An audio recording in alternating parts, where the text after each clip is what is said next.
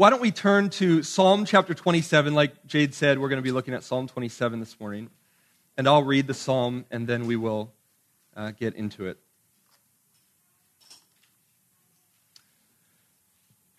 Psalm 27, beginning in verse 1. Of David, the Lord is my light and my salvation. Whom shall I fear? The Lord is the stronghold of my life. Of whom shall I be afraid? When evildoers assail me to eat up my flesh, my adversaries and foes, it is they who stumble and fall. Though an army encamp against me, my heart shall not fear. Though war arise against me, yet I will be confident. One thing have I asked of the Lord, that will I seek after, that I may dwell in the house of the Lord all the days of my life, to gaze upon the beauty of the Lord and to inquire in his temple. For he will hide me in his shelter in the day of trouble. He will conceal me under the cover of his tent. He will lift me high upon a rock. And now my head shall be lifted up above my enemies all around me, and I will offer in his tent sacrifices with shouts of joy. I will sing and make melody to the Lord. Hear, O Lord, when I cry aloud. Be gracious to me and answer me. You have said, Seek my face. My heart says to you, Your face, Lord, do I seek. Hide not your face from me. Turn not your servant away in anger. O you who have been my help, cast me not off, forsake me not, O God of my salvation. For my father and my mother have forsaken me, but the Lord will take me in. Teach me your way, O Lord, and lead me on a level path because of my enemies. Give me not up to the will of my adversaries, for false witnesses have arisen against me, and they breathe out violence. I believe that I shall look upon the goodness of the Lord in the land of the living. Wait for the Lord. Be strong and let your heart take courage. Wait for the Lord. This is the very word of God. Would you pray with me again as we open it up? Father, please be with us now. Give us ears to hear, hearts to receive your word. Help all of us, Lord, to not allow this to go in one ear and out the other, but to, to receive it and for it to transform our lives. Father, make us more like David in this psalm. Lord, ultimately make us more like Christ through this word. I ask in the name of Christ. Amen. It's about time for my little three year old daughter, Felicity, to realize that she's scared of the dark. That's scary, Daddy, is probably her most common phrase now around the house the dark can be scary, can it? I think we all went through a phase as young children uh, when we were scared of the dark. Maybe some of us are still a little scared of the dark.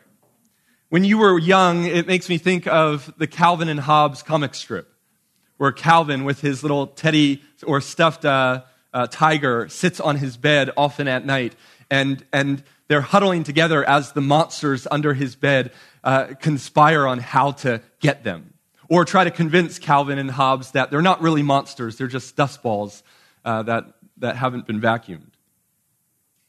I think we were all scared of the dark at one point. Imaginary monsters in the closet, imaginary monsters under the bed. And for the terrified child hiding under their covers, isn't it the light switch flicked on by mom walking into the room that comforts them? Sweet sound of mom's voice imaginary monsters can't survive in the light. One man said that imaginary monsters and inflated anxieties in the light are reduced to reality. I think we can all relate to a fear of the dark. And friend, this psalm is about the fear of enemies in the darkness and the light of God dispelling it. Look at verse 1. The Lord is my light and my salvation. Whom shall I fear? Except the enemies hiding in this darkness aren't make believe. They are very, very real. Job said that the wicked dig through houses in the dark, befriending the terrors of deep darkness. The, the, the, the enemies that the psalmist is speaking of are anything but make believe. And the light that dispels the psalmist's fear is not the, the flickering of the light switch, it's the light of the reality of God and his truth. Psalm 27 is a song by King David, a man well acquainted with the darkness of human depravity, a man who knew what it was to stare down bloodthirsty barbarians. And this psalm is about how confidence in God cancels fear. Confidence cancels fear.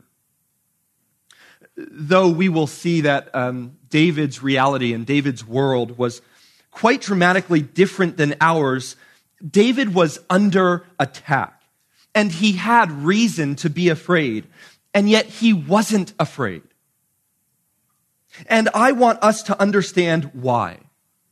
Because we also have reasons to be afraid, don't we? It's 2021, not 1000 BC, but we also live in a dangerous world. Can't you think of reasons to be afraid? Just think about your situation, your world that you're living in. Can't you think of reasons to grow anxious? But we shouldn't be afraid, and we don't have to be afraid. Why? How? Well, this short little song composed by King David shows us the way. We're going to look at it in four parts. Verses 1, 2, and 3 will be the believer's confidence. Verses 4, 5, and 6, the believer's desire or the believer's passion. Verses 7 through 12, the believer's prayer. And finally, verses 13 and 14, the believer's sermon. So let's unpack this psalm by looking first in verse 1 at the believer's confidence.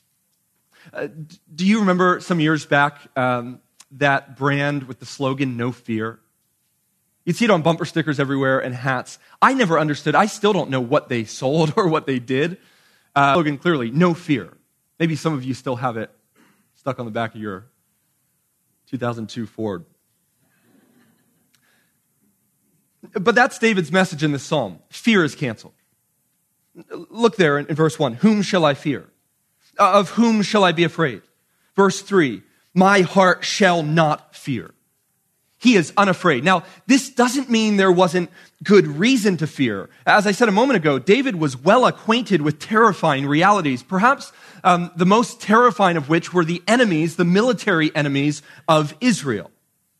And so I want you to realize that his lack of fear wasn't because there weren't necessary causes to fear. He didn't live some cushy, uh, naive life in a bubble where everything was just grand for David, unacquainted with the real world. Oh no, David understood that the ancient world was terrifying. And ours is too. Ours is a dangerous world. But let's think about David's first. Uh, we know that David was a man of war. And so he got, he got war. He's not using some cute little um, convenient metaphor through this psalm of the, the soldier. He, no, David, David was acquainted with warfare. Look at verse 2. When evildoers assail me to eat up my flesh. It's pretty dramatic language, isn't it? For David, this had echoes of Goliath. The Philistines saying to David, Come to me, I will give your flesh to the birds of the air and the beasts of the field. Verse 3 Though an army encamp against me. You, you know in the ancient world how armies would besiege a city. Imagine you, you wake up to the, the calls of the watchman and you look over the wall and for David as the king immediately alerted and you see 385,000 Assyrians around the mountains and surrounding the entirety of the city and they've just camped. They've sat, armed, waiting. And sometimes the encamping would last for weeks, even months, Just depends how much food and water you have in the city. A convenient way for an, a nation to besiege another city is just starve them out until they either die and kill themselves or come out in surrender. An army encamped, a sea of soldiers, and there's no way out.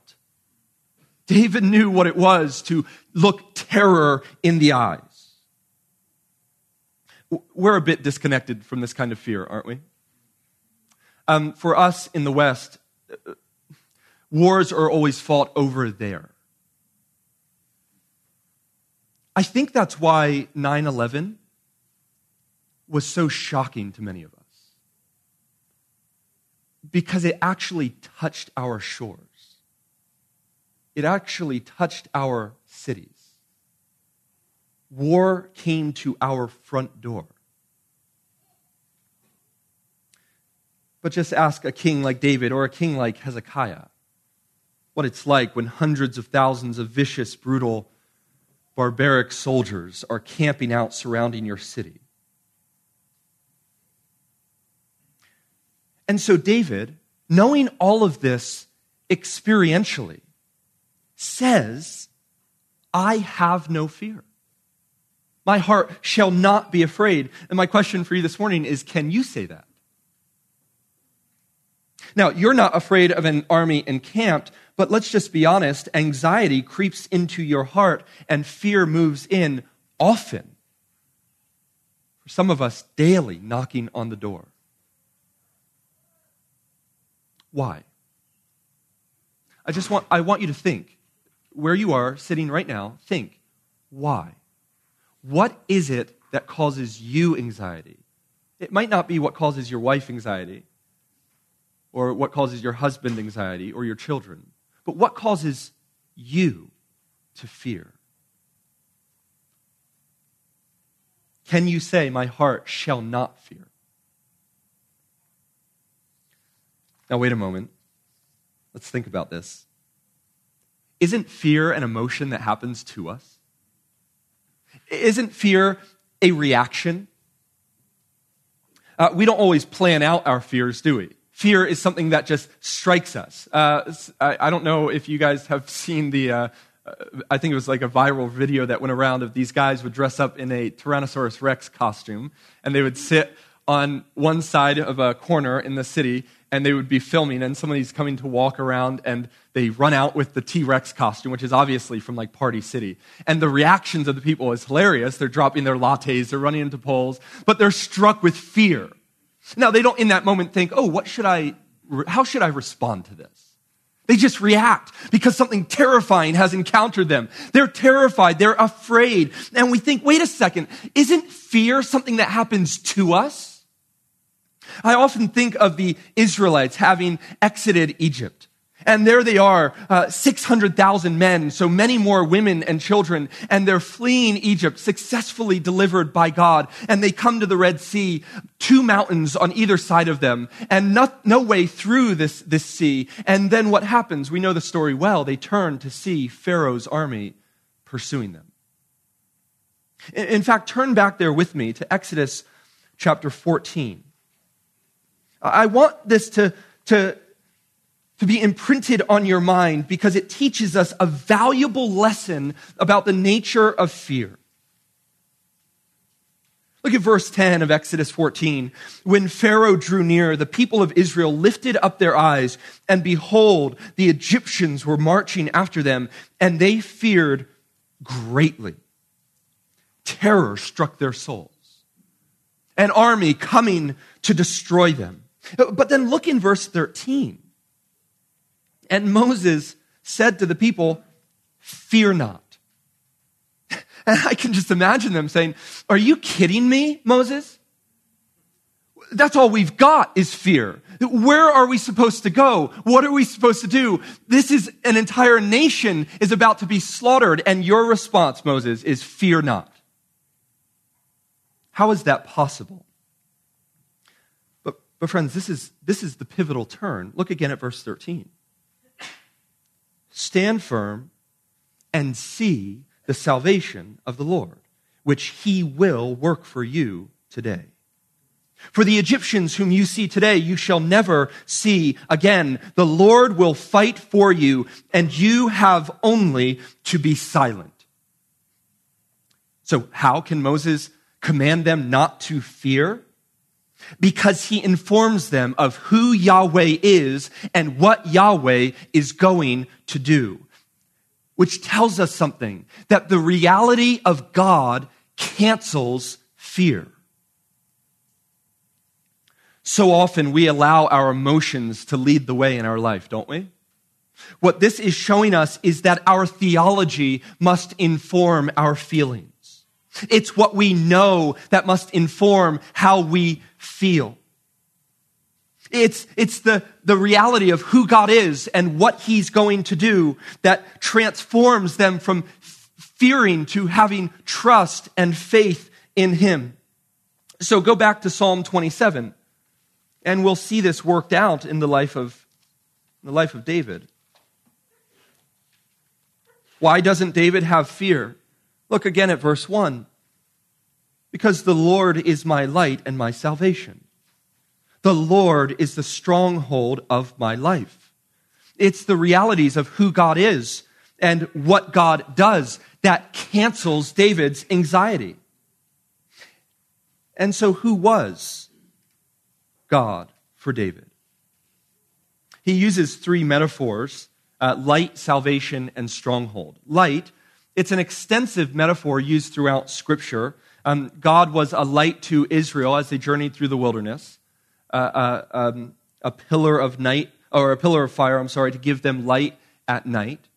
Um, and David is demonstrating or using this uh, metaphor of light to demonstrate that the light dispels the darkness. So if uh, darkness is evil and gloom and despair uh, and fear itself, uh, the light enters and the darkness exits.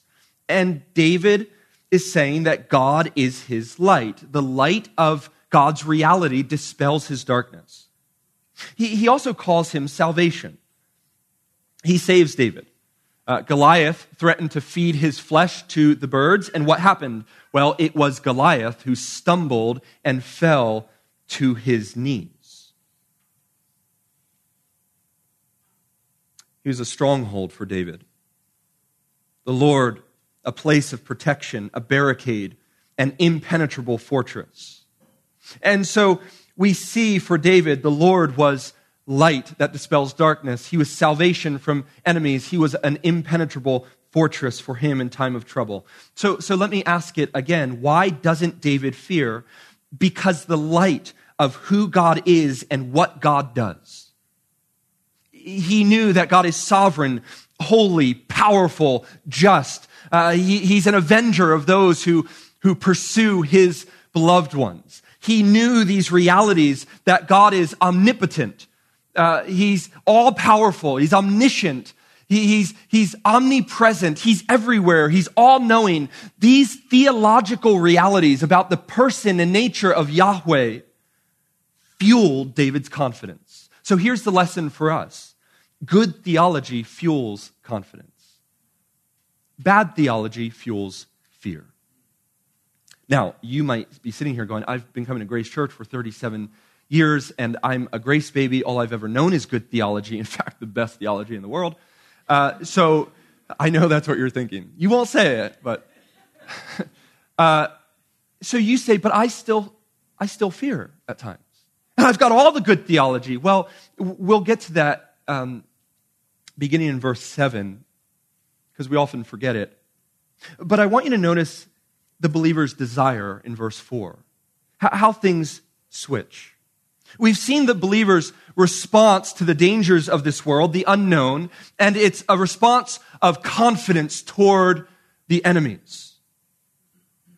But verse 4 now takes us to demonstrate the believer's response to God himself. Look at verse 4. One thing have I asked of the Lord, that will I seek after, that I may dwell in the house of the Lord all the days of my life, to gaze upon the beauty of the Lord and to inquire in his temple. Uh, thinking again of Israel and the Exodus, how did they respond when they got through the Red Sea and saw Pharaoh's army destroyed? They worshiped. Miriam wrote a song. Moses led them in praise. This is every true believer's response to God and his deliverance and his character. Um, it's a response of essentially verse 4 all I want is him. I, I want the God who has delivered me. And, and friends, in fact, this is um, really one of the fundamental differences between a, a true believer and a false believer, or the non believer. The, the believer wants the God who protects and provides. The non believer wants the protection and provision without the God.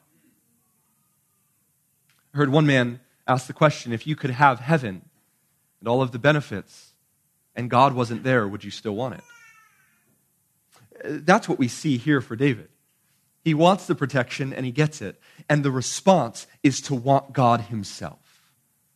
One thing have I asked. He wants to dwell in the house of Yahweh. He wants to participate in the worship and the fellowship of other believers. He wants to be in his presence, to gaze upon the beauty of Yahweh, to, to fill his mind and his heart with the reality of, of who God is and, and what he does. And he wants to in, inquire in the temple of Yahweh, unlike the, the fools and the wicked of Psalm 1 who walk in the way of scoffers. No, David's desire is to walk in the way of the Lord, to, to inquire of his word, to, to find wisdom from, from his revelation. It's, it's the, the believer's response to the God who so powerfully, so faithfully protects him. And look in verse 5. This is David recounting again what God uh, has done and therefore will do. He will hide me in his shelter in the day of trouble. He will conceal me under the cover of his tent. He will lift me high upon a rock. And now my head shall be lifted up above all my enemies all around me. I will offer in his tent sacrifices with shouts of joy. I will sing and make melody to the Lord. He, he's confident there's ultimate victory coming. And the response is to sing. Isn't that your response? The, the music team led us phenomenally this morning and to hear your voices. I think that's my favorite part when, uh, in any congregational singing, when the, no offense, but like when the music stops and it's just the voices. Isn't that uh, uh on the third chorus and you just hear the, your fellow believers confidently belting out, some better than others, the glories and the realities of God? That's got to be the response of the believer, consumed with, with praise, um, because the faithfulness of God is the fuel for the Christian's praise. And here David is recounting again what God will do. Um, I wonder, do you recount the faithfulness of God in your life? You should. You should. Uh, you have good theology, you read something like this, and maybe you're fearful right now, and you say, I, we, I know these things, but you forget, don't you? It's so helpful to, uh, to often recount who God is and what He's done. It will only fuel your praise to Him. the believer's desire is for the God who protects, the God who provides. Uh, but look with me, starting in verse 7, at the believer's prayer. And here we see a shift take place in the psalm. Um, David's confidence has, has come from past deliverance. And if you actually notice the, the, the verb tenses through the psalm and, and whatnot, uh, it's past and future to this point. It's, he's done this, he will do this. But here there's, there's a shift. It's as if we move from the past and the future and enter the, the present. And whenever you see, um, as you're reading the Psalms, imperatives like listen to me or, or hear me, um, usually in the middle of a psalm, it's communicating a sort of immediacy, a, a sort of uh, focus on the now. And that's what we see. David is not disrespectfully demanding uh, something from God or commanding something from God, but he is urgently appealing to God. And what we see is as he's thought about the past and he's thought about the future, now verse 7, he cries out, Hear, O Lord, when I cry aloud. And there's a shift in his, if we heard him praying this, I'm, I'm sure in the tone of his voice, but certainly in the emphasis of the words to the immediacy of now. In other words, he's delivered me from the darkness before. He'll deliver me from the darkness in the future. But it is dark as night right now. And Lord, I need you now. I don't know what's up. I don't know what's down. I don't know what the end will be. Hear me, O Yahweh. Hear me when I cry aloud. Be gracious and answer me. You've told me, verse 8, seek my face. My heart says to you, Your face, Lord, do I seek. You've told me when I'm in trouble to come to you. Well, I'm here with empty hands and with a lot of needs, so hear me. Hide not your face from me, verse 9. Oh, you who've been my help. You've done it before. Do you see how he's appealing to the past? You've done this before. So right now, as I'm in trouble, hear me now.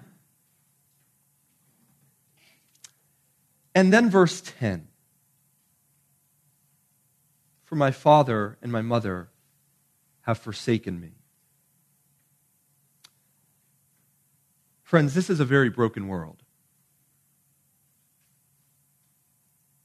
The brokenness of this world is perhaps no more demonstrated than by the fracturing of relationship between parents and children. The home should be a place to come home to for refuge. Parents, the ones who fed you and nursed you and supplied your needs when, when you were helpless, provided shelter and protection. They're to be the ones that are closest to you. And yet, so many problems in our world can be traced back to the fracturing of the parent child relationship, whether it's fatherless homes or uh, the abuse of children or just the neglect of them. So many have faced this reality. I know that many of you in this room have, are facing this reality. Parents rejecting you because of your love for Christ. Parents rejecting you simply in the pursuit of their own pleasures. You know, as a young child, your, your parents should be your superheroes, shouldn't they? We've all seen the arguments on the playground of whose daddy is stronger. Your parents are your world.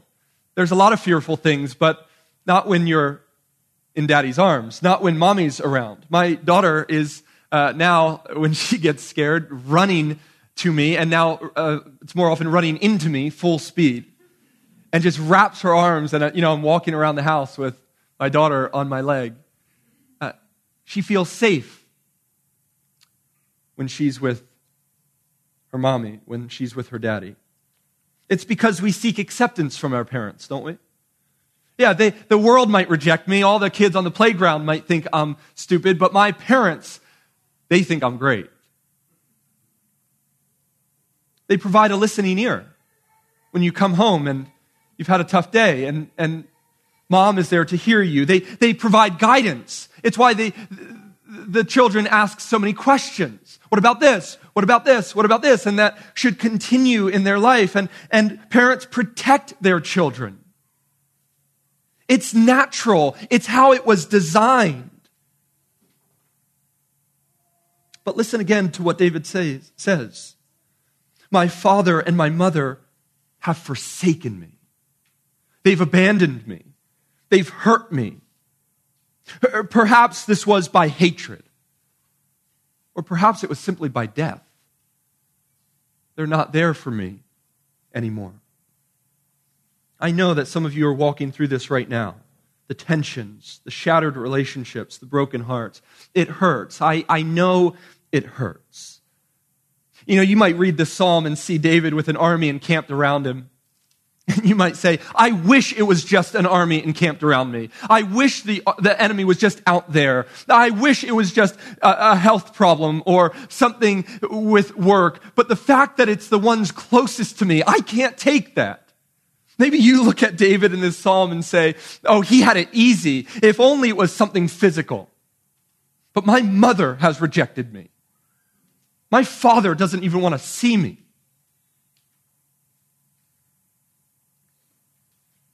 The pain of being rejected by parents feels unbearable. We need to hear what David says next, don't we? But the Lord will take me in. Haven't you seen that in this psalm? What our parents are designed to provide, God provides. He's our guide, our guardian, our Savior. He accepts us and He listens to us even when our parents don't. It's interesting to note uh, David talking about parents. Why? Because after listening to so many truths about God, who He is and what He does, you realize that what God provides is what a parent is meant to provide. But, but ultimately, God is the ultimate parent. He's our ultimate father. And so even for those of you who don't have shattered relationships with your parents, your parents are meant to point you to the ultimate parent, the ultimate protector and provider, the ultimate guide and guard. And those sweet words, the Lord will take me in. And so in verses 11 and 12, he simply asks him to do what a parent ought to do. Teach me your way, O Lord. Lead me on a level path because of my enemies. Give me not up to the will of my adversaries. For false witnesses have arisen against me, and they breathe out violence. David's simply saying, Lord, be the parent you've promised to be. Guide me and protect me. And then there's a final transition. Verses 13 and 14 is the believer's sermon. And this is where uh, David goes from speaking to God, now he's speaking to himself. I believe that I shall look upon the goodness of the Lord in the land of the living. It's an interesting term, uh, the land of the living. Essentially, what he's saying is I'm confident that I will see the goodness of God toward me in this life. This is Psalm 23 6. Surely goodness and mercy shall follow me all the days of my life. He, he's confident. And he's reminding himself of that confidence. And so there's only one thing left to do wait for the Lord. I know just as David knows, just as you know, one of the most difficult aspects of walking through trial and darkness is time. It's one of the most, if not the most painful ingredient of any trial.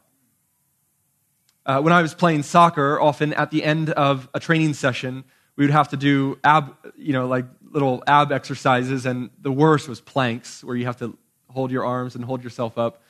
And I remember in those moments of uh, pain, you're already tired and you've got a minute of planking. I, I would tell myself, you can do anything for a minute.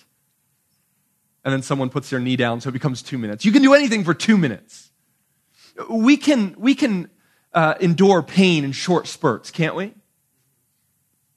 It's when the days turn into weeks and the weeks into months and the months turn into years. And now you've been walking through this trial for 15 years, and you don't know when it will end. Time. The most in- painful ingredient of any trial. And so, following the reminder to wait, he says, Be strong. Let your heart take courage. Again, with the military metaphor, this is often would have been the last words that the soldiers would have heard as the barbarians were coming over the mountain. Men, be strong. Take courage. Because that's when they were, their knees were threatening to buckle. And so he reminds himself again wait for the Lord we're so often tempted to rush about and do it ourselves, aren't we? Instead of waiting on the Lord. No, no, no, I'll fix this. No, no, I'll sort this out. But the reality is, so often God's purpose uh, takes longer than we would want it to. And so for us to waste, wait uh, requires us to admit that we're powerless in this trial Uh, it's, it's an accepting of, of the trial. It's an accepting of the darkness that isn't of despair. It's not an accepting of resignation, but it's an accepting of trust and patience. The Lord will care for me. So, my friends, when you understand who God is and what God is doing, you know life becomes very simple. Life becomes a matter of simple, patient trusting. It's summed up by that children's song, Trust and Obey. There's, there's no other way to be happy in Jesus than to trust and obey. Wait on Him. Don't be anxious. He will act, He will protect, He will provide. He is in control. And so, as David preached these truths to himself, we are to preach these truths to ourselves as well. Friends, sometimes in the darkness of this life, we feel trapped. We don't know which way is up, which way is down. The night is thick. The darkness of the defeat of trial. And sometimes that darkness can last for years. C.S. Lewis once wrote a meditation about standing in the darkness. Listen to what he said. I was standing today in the dark tool shed the sun was shining outside, and through the crack at the top of the door there came a sunbeam. From where I stood, that beam of light with the specks of dust floating in it was the most striking thing in the place. Everything else was almost pitch black. I was seeing the beam, not seeing things by it. Then I moved so that the beam fell on my eyes. Instantly, the whole previous picture vanished. I saw no tool shed, and above all, no beam. Instead, I saw framed in the irregular cranny at the top of the door green leaves moving on the branches of a tree outside. And beyond that, 90 million odd miles away, the sun. Looking along the beam and looking at the beam are very different experiences. You, see what Lewis is saying is standing in the dark tool shed where there is no light. The, the beam of light all of a sudden shines through. And, and looking at it, it, it doesn't really do anything for him. Just analyzing it from here, he sees a, a beam. But once he steps into the light beam and he looks through the light beam, everything changes.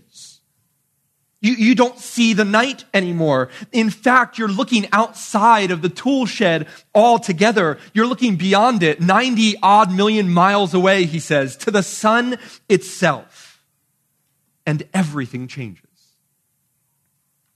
You know, waiting on God can feel like standing in the dark tool shed, but that's so often because we're looking along the beam of light instead of looking through the beam of light.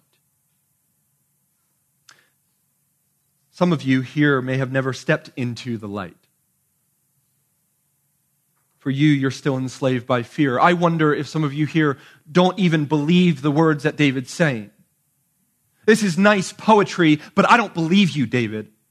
I don't believe you that when you stood before Goliath, you were not afraid. I don't believe you that when the Amalekites stole your wives and your children and plundered your city, that you weren't afraid. I don't believe you, David. I don't think that kind of freedom from fear is possible.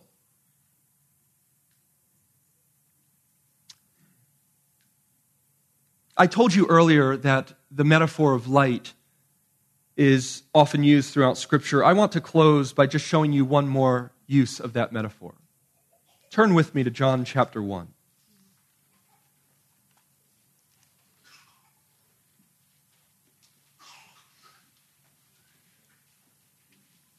Beginning in verse 1.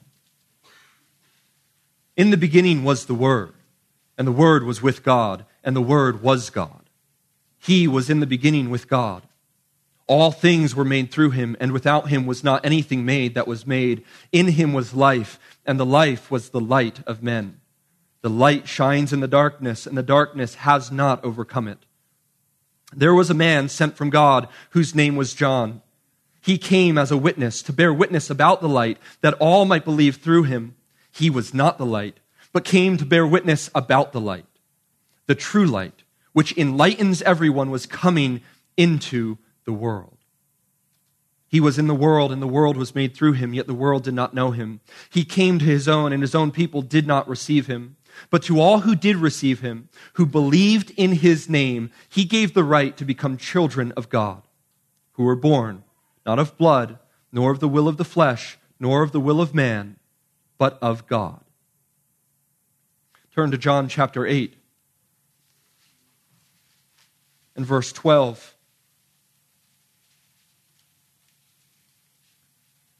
Again, Jesus spoke to them, saying, I am the light of the world.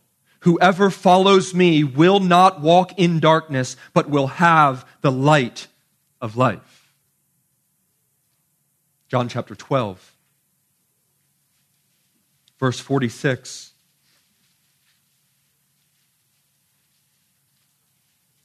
I have come into the world as light, so that whoever believes in me may not remain in darkness. My friends, when you step into the light beam of the reality of who Jesus Christ is, the darkness cannot overcome it.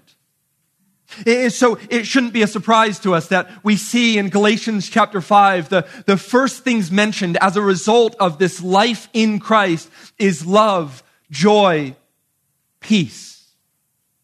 It makes sense then, Jesus as light, when the apostle Paul tells us in Philippians 4, do not be anxious for anything.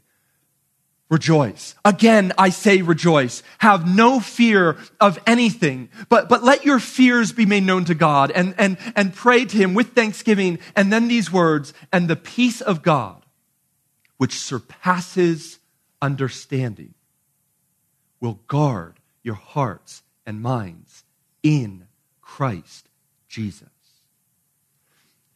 A peace that you can't explain. A peace that clearly isn't coming because of your circumstances, because the army of cancer is knocking on my door. The army of rejection from the ones I've loved the most is knocking on my door. There's an army encamped around me, and I don't have fear because you've stepped into the light of Jesus Christ. One more in the book of John, chapter 14 and verse 27.